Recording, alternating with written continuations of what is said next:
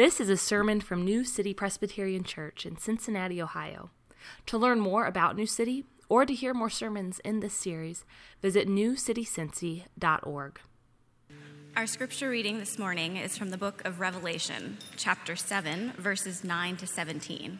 It's found on page 969 in the Bibles there in your rows, if you'd like to turn there and follow along as I read. Revelation 7, 9 to 17. After this, I looked, and behold, a great multitude that no one could number, from every nation, from all tribes and peoples and languages, standing before the throne and before the Lamb, clothed in white robes, with palm branches in their hands, and crying out with a loud voice, "Salvation belongs to our God who sits on the throne and to the Lamb." And all the angels were standing around the throne and around the elders and the four living creatures, and they fell on their faces before the throne and worshiped God, saying, "Amen. Blessing and glory and wisdom and thanksgiving and honor and power and might be to our God forever and ever. Amen." Then one of the elders addressed me, saying, "Who are these clothed in white robes, and from where have they come?" I said to him, "Sir, you know." And he said to me, "These are the ones coming out of the great tribulation. They have washed their robes and made them white in the blood of the Lamb. Therefore they are before the throne of God and serve him day and night in his temple, and he who sits on the throne will shelter them with his presence. They shall hunger no more, neither thirst any more. The sun shall not strike them, nor any scorching heat, for the Lamb in the midst of the throne will be their shepherd, and he will guide them to springs of living water, and God will wipe away every tear from their eyes." This is the word of the Lord. Thanks be to God. Good morning. Christ is risen. He is risen indeed. Happy Easter to you. My name is Josh. I'm one of the pastors here. Really glad that you could be here this morning. For the last several months, we here at New City have been studying the Old Testament book of Lamentations. And the context of that book was the destruction of Jerusalem in 587 BC. And the book is not so much a history of what happened, but rather Lamentations is a book of poems, a book of tears, you might say, a book cataloging the sorrows and the sufferings of those who experienced the destruction of their city and all that comes along with that. And we said that that book, Lamentations, is so important. The reason why it's in our Bible is that while we may never experience the literal destruction of a city, although, of course, there are plenty of people in this world who do, see Kiev or Syria or Ethiopia or Yemen, or you can go on and on and on. But even if that's not us, all of us experience something of the evil and brokenness and sorrow and trouble of this world. And we need to learn the language of lament, because if we don't develop the spiritual discipline of lamenting, then when the pain does come crashing into our lives, we might be tempted to lose our faith, or we might stuff our grief and deny our pain, but that only works for a while before it starts to spill out into other areas of our life. Or we may spend our entire life trying to insulate ourselves from the sufferings and the grief of others, thereby abdicating our calling and our mission in this world. And so the language of lament allows us to honestly count up our losses, to grieve our pain, to weep with those who weep, and ultimately then to call out to God for healing and rescue. So Lamentations is a book of tears. But Easter reminds us that tears do not get the last word. Look at the end of verse 17. Jathniel just read to us, "And God will wipe away every tear from their eyes." Jesus Christ rose from the dead on the first day of the week so that you could be raised from the dead on the last day of history. And that place that we are raised to, sometimes called the New Jerusalem, sometimes called the New City, or the Kingdom of Heaven, or the Kingdom of God, in that place, John tells us, there will be no tears. The book of Revelation, sometimes called the Apocalypse of St. John. John the Apostle is the author. Apocalypse is the Greek word for revealing or pulling back the curtain, maybe the most literal way to think of it. John is pulling back the curtain on what had previously been unseen in order to make sense of the world that we do see. And we're just sort of dipping in here this morning on Easter Sunday to the book of Revelation. But let me give you just a real brief context for the passage that we're going to be studying for just a couple of minutes here this morning. Real quick context, all right? Chapter 1 of Revelation, the revelation of Jesus. John is the only living apostle, the only one who has not been martyred for his faith, and so he's on exile on the island of Patmos, and Jesus comes to him. Chapters 2 and 3 are Jesus' words to the 7 churches in Asia Minor, present-day Turkey, some words of encouragement that Jesus has, some words of rebuke that Jesus has. Chapter 4 is a scene in heaven, the throne room of God. And everyone is gathered around the throne. They're worshiping God. Chapter 5, there's a scroll. And with it, the knowledge that God has a plan. Even in the midst of this broken, tear-filled world, God has a plan. But there's a problem. Nobody can open the scroll. No one can see the plan because there are 7 seals placed upon it. And John even begins to weep because no one can open the scroll. Nobody can make sense of this crazy world. But then John says, I saw a lamb standing as though it had been slain.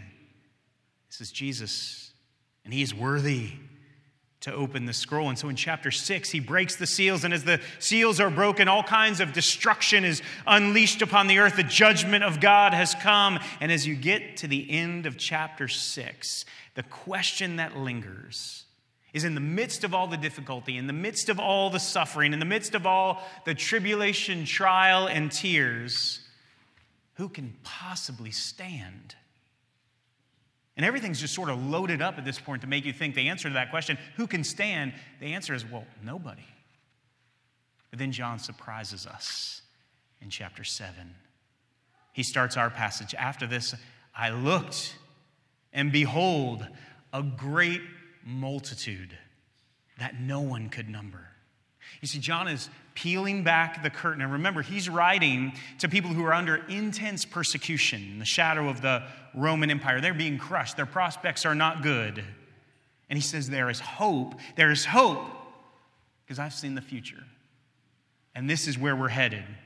Jesus Christ rose from the dead on the first day of the week so that on the last day of history, you will be raised too.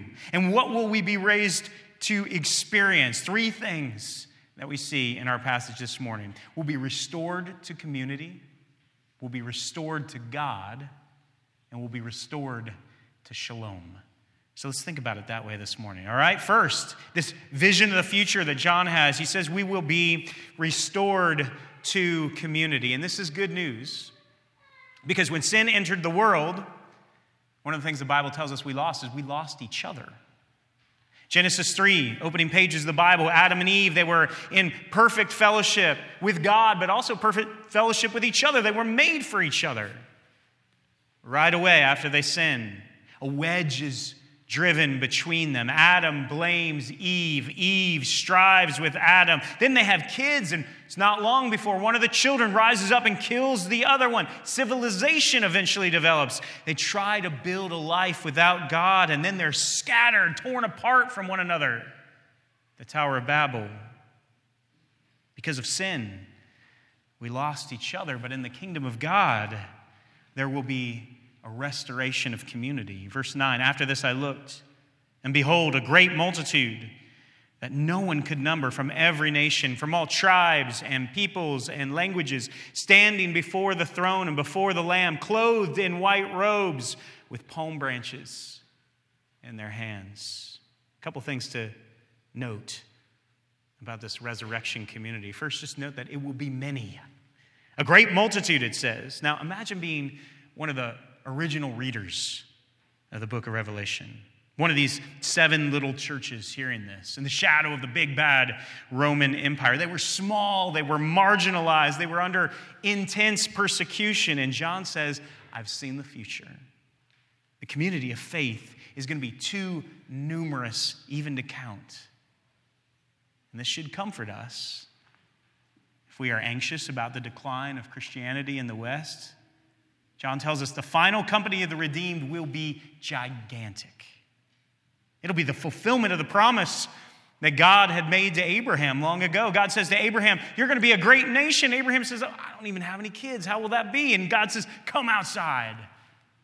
Try to count the stars in the sky. That's how many, how numerous this people will be." And John sees the fulfillment of this in the kingdom of God.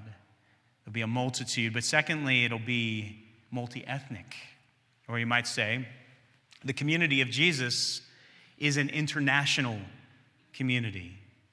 And it actually began this way. Shortly after Jesus rose from the dead on Pentecost, the apostles were preaching in Jerusalem. The Holy Spirit came upon them. People from all over the world, all over the region were there, and they got to hear the gospel in their own language. Right from the start, the gospel was meant to go into all the earth. And this morning, right now, Jesus Christ is being worshiped all around the globe. As you say this morning, "Christ is risen," you are joining your voices with others saying the same thing in Mandarin and Spanish and Hindi and French and Arabic and Bengali and Swahili and so many other tongues as well. Christ is risen. He is risen indeed. This is not a Western declaration. It never has been. It's all around the world. And that's where we're heading. John says we're headed for a truly international community in heaven, a great multitude that no one could number, from every nation, from all tribes and peoples and languages. And John Stott says, all our narrow nationalisms will be overshadowed by harmony and shalom and unity. This is the undoing of the scattering of Babel, the reverse of the curse. This community will be many, multi-ethnic, and then also united. They'll all be singing the praises of their Redeemer. They'll be singing to the Lamb who was slain and who lives again. And what are they holding? Remember what it said? They're holding palm branches. The kids taught us about this last week. The waving of palm branches is how you welcome the King. It's how you celebrate the true reign and the true ruler. And so heaven is a kind of permanent Palm Sunday, except we won't be singing Hosanna, which means Lord save us. We'll be singing Hallelujah, which means we've been saved. It's thanksgiving and praise to the God of our salvation because of the resurrection of Jesus Christ. In the kingdom of heaven, we will be restored to community. Now, what does that mean for us now? If we know this is where we are going, that we ought to be living into this vision now in the best way that we can. The quality of our life together as the people of God, as the church of Jesus Christ, the quality of our life together is meant to be a sign to others. It's meant to be a foretaste of what the kingdom of heaven will be like. This idea of a sign, a foretaste, it's not a new idea. When Moses was instructing the children of Israel about how they were to organize, how they were to live together, in Deuteronomy chapter 4, he says, the justice, the love, the quality of life within the nation of Israel was meant to make people come from all over the globe and say, what a great nation is this, and what a great God they must have. And in the New Testament, same idea when Jesus is reconstituting Israel, the new Israel, the church of Jesus Christ, in the Sermon on the Mount, as he gives them their law, he says that the church is meant to be a city on a hill, salt and light to the world. And so our life together is meant to give people a taste of the future with the weapons of hospitality and generosity, humility and love, justice and forgiveness. We are meant to show people where the world is headed. How are we doing? Not always very good, if we're honest. But this is what we are to be striving for, aiming for. It's one of the reasons we confess our sins when we come together. So no, we have fallen short, but this is still where we're headed. And on a resurrection Sunday like this, this is what we recommit ourselves to. And there are times, thankfully, when communities do embody this foretaste of heaven. Sometimes even individuals give us this picture of the kingdom. Sometimes it happens in even the darkest of places. I was thinking this week about Anthony Ray Hinton. He has a memoir that he published right before the pandemic, I think. It's called The Sun Does Shine, How I Found Life, Freedom, and Justice on Death Row. You might have heard of it because Oprah liked it, and so what she likes tends to get out there. Here's a picture, this next slide, of Anthony Ray Hinton there on the right, his lawyer Bryan Stevenson on the left. Hinton spent 30 years in prison for a crime that he did not commit. 30 years. He was cutting his mother's lawn when he was arrested. He didn't know what was going on. He thought it surely had to be a mistake. He had an alibi for the crimes, the murders that he was accused of. But a racially motivated accusation, a racially motivated prosecution, along with a poor defense attorney, and Hinton found himself on death row. He got to his cell. He threw his Bible under his bunk, not sure if he would ever pull it out again. He spent the first 2 years, he said, in prison, not talking to anyone. He was angry. He was in disbelief. He was disoriented. He only talked to his mother when she came to visit him. And then one day, in the cell next to his, one of the prisoners was crying, wailing, weeping, and it just annoyed him, they said. So this guy wasn't new. He knew what death row was like. They all knew what was happening. They were all scared, but why is he weeping? Why is he wailing? Why now? And finally, just out of annoyance, he began to talk to the man. Again, first time in 2 years, he opened himself up to talk to somebody else. And the man said that the reason that he was crying is he had just found out that his mother had died. And this melts Hinton, because he loved his mother too. And he said, I sat back on that bed in my cell and realized that I had something to be thankful for. My mother was alive and I was alive as well, and I decided I was going to make the best out of the rest of my life right there on death row. And a bond was forged between these two prisoners, an unlikely bond, because the other prisoner was a man named Henry Hayes. Henry Hayes was a former Ku Klux Klansman, the son of a grand wizard. He was in prison for one of the last lynchings in the state of Alabama. And Hinton said, I have thought about it, and I truly believe God knew I was the only man on earth that could show Henry the love and understanding that he deserved. And Anthony Ray Hinton led Henry Hayes to faith in Jesus Christ. And in some sense, they both were resurrected right there on death row. And it wasn't only them. Through Hinton and through Hayes, a community of the redeemed began to form among these prisoners in one of the darkest places in all the earth. One child of God can turn death row into a church. The other man in the picture is Bryan Stevenson, another man of faith who founded the Equal Justice Initiative. He took Hinton's case, and after a retrial was eventually granted, the state of Alabama dropped the case against Hinton because new ballistics evidence showed that the bullets never matched the weapon that belonged to Hinton's mother, which the entire case was built upon. And after 30 years, like back from the dead, Hinton was set free. But he would say there were all kinds of resurrections along the way, the conversion of Hayes, the community formed on death row. John's vision of the future is one where we are restored to community. But second, it's a vision where we see that we'll be restored to God. When sin came into the world, we lost each other, but the most devastating thing that we lost was our relationship to God. Where are all the people gathered in John's vision? It says they're gathered around the throne. They're gathered around God. They're gathered around his rule and his reign. And this is what was lost when Adam and Eve were cast out of the garden. They lost the presence of God. And so now in heaven, we see it come back. The people are gathered around God's rule and reign, God's very presence once again. And what are they doing? They're singing the praises of their rescuer. Salvation, verse 10, belongs to our God, who sits on the throne, and to the Lamb. You know, all of our public worship now is really like choir practice for that day in heaven. And it's not just the community of redemption that's there, but the angels are worshiping too in verse 11 and 12. But then we're back to that question from the end of chapter 6. Who can stand? Judgment day is coming. Who can possibly stand up under it? Verse 13. Then one of the elders addressed me, saying, "Who are these who are clothed in white robes, and from where have they come? Who can stand?" Well, it's the ones in the white robes, but who are they, and how did they get those robes? Are they the most moral people? Are they the smartest people? Are they the cleverest people? Are they the ones who are the most successful in the world? Verse 14, I said to him, "Sir, you know."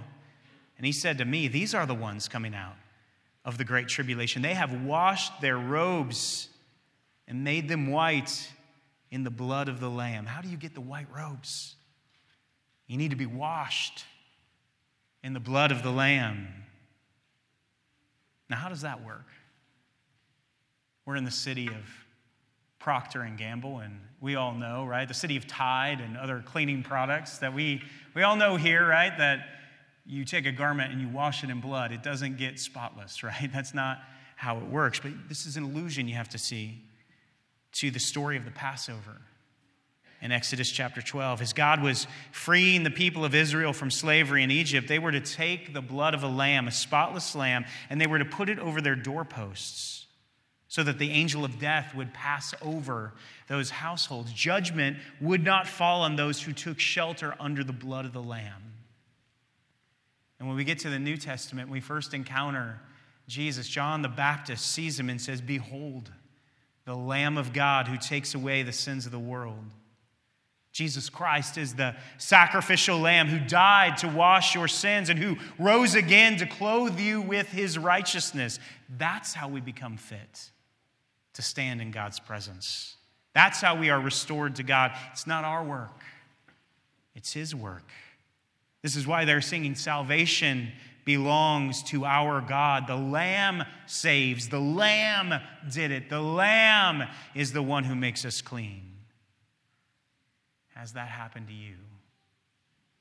Has that happened for you? Salvation is not about what you can do, but what he has done. You need to take your robes to the Lamb. Ask him to wash you clean. Tish Warren writes about how in the Anglican church, Anglican tradition, they have this history of blessing new homes. So somebody buys a house in the congregation, they would move in, and the priest would come to the home, and there would be a liturgy and some prayers and blessings that are said as you sort of move through room to room in the house. And so in the bedroom, there's prayers for rest and restoration, for safety and security. In the kitchen and the dining room, there's words of blessing said for all the gatherings that will happen there, the conversations had over food, the hospitality that will be shown, the strangers that are welcomed. Then when they get to the bathroom, Warren says that's where people sort of perk up a little bit, because what is the priest going to bless in here? And the priest puts oil on the mirror and says, "May the person who looks in this mirror see themselves the way that God sees them." In Jesus Christ, God sees you washed clean by the blood of the Lamb, pure and holy, spotless, set apart, redeemed. And the last thing to mention here under this point that and there's all this worship happening, all this singing, all this praise of God. And not just here in chapter 7, but really throughout the book of Revelation. Point being, rescued people tend to make a big deal of their rescuer. Rescued people tend to make a big deal of their rescuer. There's passion, in other words. There's joy. There's thanksgiving. There's a desire to share it with others. And by the way, you don't have to wait for heaven for that. Right? Easter is about resurrection, right? And so if your faith is cold, if your faith is merely intellectual, if your faith seems to maybe even be disappeared or buried, let me invite you to pray that God would drive these things home to your heart. Even this morning, there would be a resurrection of passion in you, because rescued people tend to make a big deal of their rescuer. They want to tell others about him. They overflow with thanksgiving and praise and joy and worship. Vision of the future restored to community, restored to God, and finally restored to shalom. When sin came into the world, rather, we lost each other, we lost our relationship with God, but the other thing that we lost was the Garden of Eden.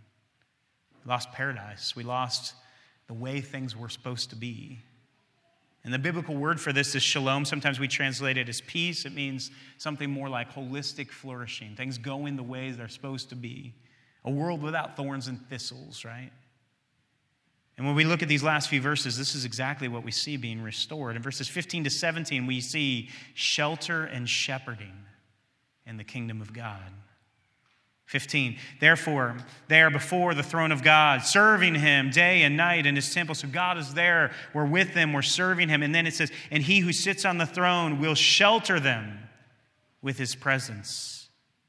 And if you were here during our Lamentation series, one of the things that the prophet Jeremiah was consistently lamenting was the loss of shelter, the loss of protection. They lost their city, they lost their homes, they lost the promised land, they lost the temple, they lost their king. And with the loss of all those things comes the loss of shelter. Psalm 91 begins, he who dwells in the shelter of the Most High will abide in the shadow of the Almighty. But here in the kingdom of God, John says it's back. And with it, verse 16, they shall hunger no more, nor thirst any more. The sun shall not strike them, nor any scorching heat. And it's not just shelter, but it's a shepherd. It's being shepherded. The Lord is my shepherd, and I shall not want. Even though I walk through the valley of the shadow of death, I will fear no evil. You are with me. Psalm 23.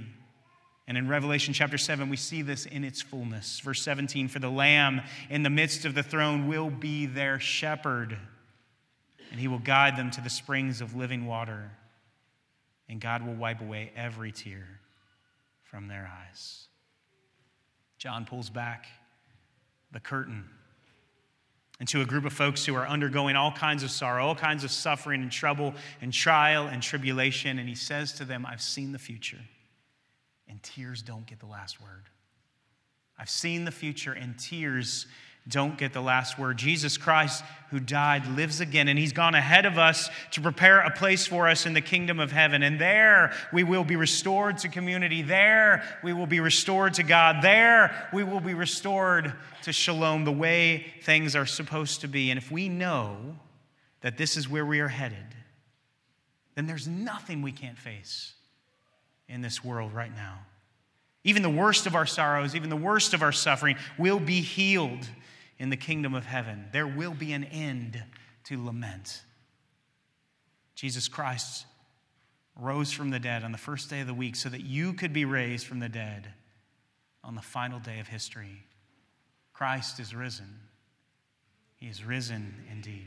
Let's pray together.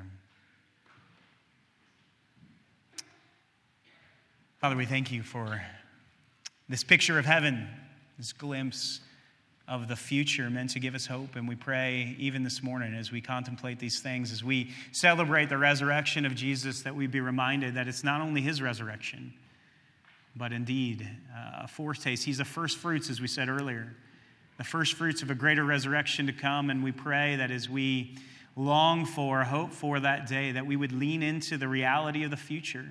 A restored community, a restored relationship with you, a restoration of shalom, and that we might be able to live according to those truths and values even now. Would you help us, fill us, meet with us, even in the midst of our pain? As the Apostle Paul said, for I consider the sufferings of this present time are not worth comparing with the glory that is to be revealed in us. Would you give us a glimpse, a taste, an experience of that glory, even as we sing now, as we sing to Jesus Christ, who is worthy of all of our praise. It's in his name that we pray. Amen. You've been listening to a sermon from New City, a church in Cincinnati, Ohio. Visit our website at newcitycincy.org for more sermons and resources. That's newcitycincy.org. Thanks for joining us today, and God bless you.